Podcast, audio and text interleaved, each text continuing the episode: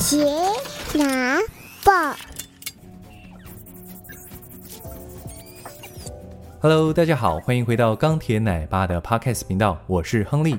无论你是在通勤的路上、喂奶的途中，亦或是休息的片刻，都欢迎您一同加入我们。今天的童书精选，我们要来介绍一位曾经拿过两次奥斯卡奖、三次凯迪克荣誉奖的苏斯博士 （Dr. Seuss）。大家有看过戴帽子的猫吗？就是一只漫画猫，戴着红白条纹的帽子，颈上系着红色的蝴蝶结。这个童书角色不仅绘本卖得好，在纽约公共图书馆的史上借阅图书当中排名第二哦，也在两千零三年被改编成真人的电影《魔法灵猫》，还有无数的延伸动画。我自己以前就看过这个角色，不过印象当中是美国很红，但台湾可能巧虎比较红。哦，其实，在美国呢，戴帽子的猫可能比巧虎还广为人知哦。今天就是要来介绍创造戴帽子猫的作者苏斯博士。苏斯博士本名叫做 Theodore Seuss Geisel。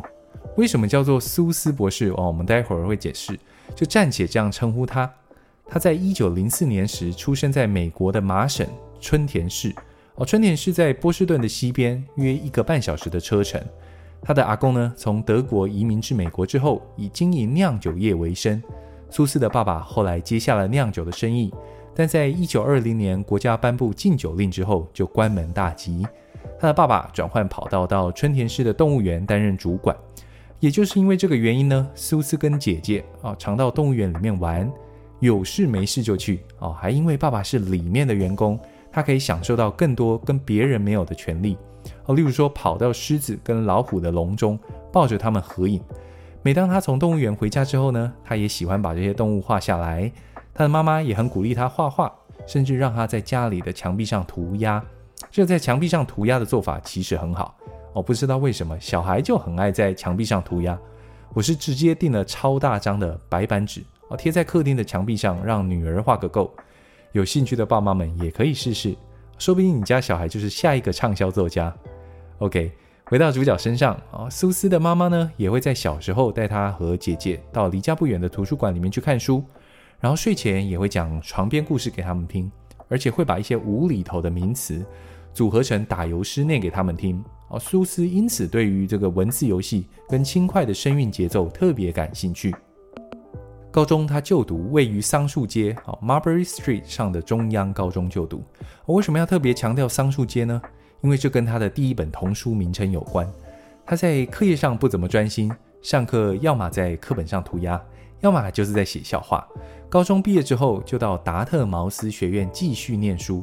他入学之后，发现学校校刊是一份幽默的杂志，于是立志成为主编。在画了大量的插图跟故事之后呢，他在一年级快结束之前就已经成为了杂志的主编，而且成为学校的知名人物。时间快转到毕业的前一个月，哦，有一次苏斯参加朋友聚会，喝了一点酒，就被警察抓到。哦，当时因为禁酒令的关系是不能够喝酒的，所以他就被惩罚，不可以继续为校刊写文章。但搞怪的他决定用假名继续写。哦，于是他就用他母亲那边姓氏 Seuss 来投稿，这也就是为什么 Doctor Seuss 的这个 Seuss 由来。那 Doctor 又是怎么来的呢？原来苏斯的爸爸看他功课不怎么样，哦，很担心他的未来。而苏斯告诉他爸爸不用担心，他已经拿到英国牛津大学的奖学金，准备要去读博士了。结果他爸爸喜出望外，马上把这个好消息告诉记者，隔天就上了头条。哦，殊不知申请是申请了，哦，但奖学金倒是连个影都没有。爸爸为了面子，啊，只好自掏腰包让苏斯出发到遥远的英国念书。但是在美国学业就不怎么样的他，根本不适应更严肃的牛津大学。他一样每天都在天马行空的画画。结果有一天呢，被同为美国留学生的海伦看到，太喜欢苏斯画的这个长着翅膀的飞牛了。他觉得苏斯的画风很特别，应该往成为插画家发展。海伦的这个鼓励呢，改变了苏斯的一生。他从此决定勇敢地追寻他心里的声音，自由自在地绘画，成为一名插画家。结果他连毕业都没有毕业，就回到了春田市的老家，开始画了无数的卡通，写了许多好笑的文章，寄给所有纽约的杂志社、学院的朋友，还有广告商，但却没有一个人像海伦一样欣赏他。而，终于有一天，纽约知名的周末晚邮报接受了一张苏斯画的卡通。为了表示自己成为插画家的决心呢，他带着二十五元的微薄稿费，毅然决然地前往纽约，和昔日的同学呢合租一间房间。透过他室友的介绍，他最终得到幽默杂志《Judge》的正职工作。苏斯在《Judge》的专栏里面很快的就崭露头角哦，他跟读者们介绍他想象当中好玩的怪物，并且得到读者的欢迎。他在专栏里面首次使用 Dr. Seuss 的署名，就是因为想借此安慰他的爸爸。哦，因为他没有完成牛津的学位，而他的妈妈呢，则是希望他成为一名医生。哦，因为 Judge 的收入不稳定哦，他同时兼职广告设计。在一九二八年呢，一次为杀虫剂公司制作的这个广告中，因为广告幽默的画风及有趣的台词而取得了意外的成功。这家杀虫剂公司用当时非常多的薪水聘请苏斯成为专属的广告设计师。虽然拥有了财富，但在一九三一年，他的母亲过世。对他造成了心理上的打击，他想起了母亲说过的故事，还有那些节奏欢乐的打油诗，于是他决定开始创作绘本童书。苏斯博士的绘本风格很鲜明，充满了漫画的风格、卡通动画的节奏、活泼大胆的用色以及简易重复的字汇。在读苏斯博士的绘本时，除了读中文翻译之外，建议你也可以读英文的版本。因为你读英文版本，才可以知道苏斯博士设计的这个英文押韵的趣味，那是中文翻译翻不出来的味道。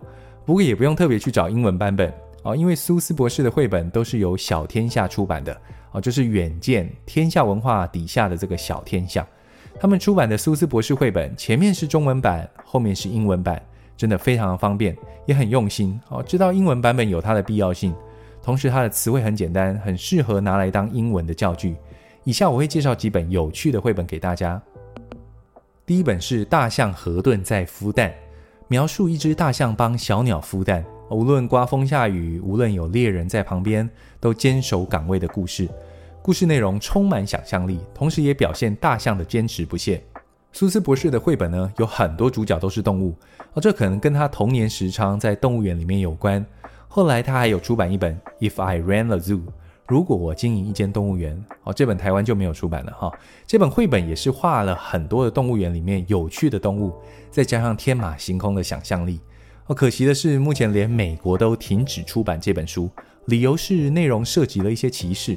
我翻了一下绘本，我发现应该是书里面的非洲人没有穿鞋子，确实有点刻板印象。那适不适合给孩子看，就见仁见智喽。第二本就是苏斯博士最有名的《戴帽子的猫》哦，这本书的缘起也很有趣，是因为一九五四年杂志上在争论孩子的教科书很无聊，呼吁苏斯博士这样的作者哦能够为孩子创作初级的读本，而苏斯博士真的就用两百二十五个初级的单字创造了《戴帽子的猫》哦，这个发生在下雨天下午哦，那个闹翻天的故事，所以我说看他的书真的很容易学英文。而也因为故事内容有趣滑稽，一下子就让孩子爱上了这本绘本。就后来他又挑战用更少的字，五十个字创作，哦，写了同样很著名的《绿火腿加蛋》。最后要介绍的绘本是《你要前往的地方》，这是苏斯博士最后一本作品，也是我最喜欢的一本作品。好，喜欢的点在于这本绘本的画面极富节奏感，就算你只看画面，都觉得很舒服，很有味道。而书中文字去鼓励孩子人生道路的追求，虽有阻碍，却要勇敢前行。我念念其中的句子，听听看。你的头里有脑，你的鞋里有脚，你的方向可以自己寻找。有的比赛你还得自己唱独角戏，这样的比赛没有输赢，因为对手就是你自己。当然，你也知道会有眼花缭乱的时候，一路上有许多奇怪的家伙让你看不透。孩子，你连高山都能移动，你的高山在前方等着你，出发吧，就是现在，如何？很棒吧？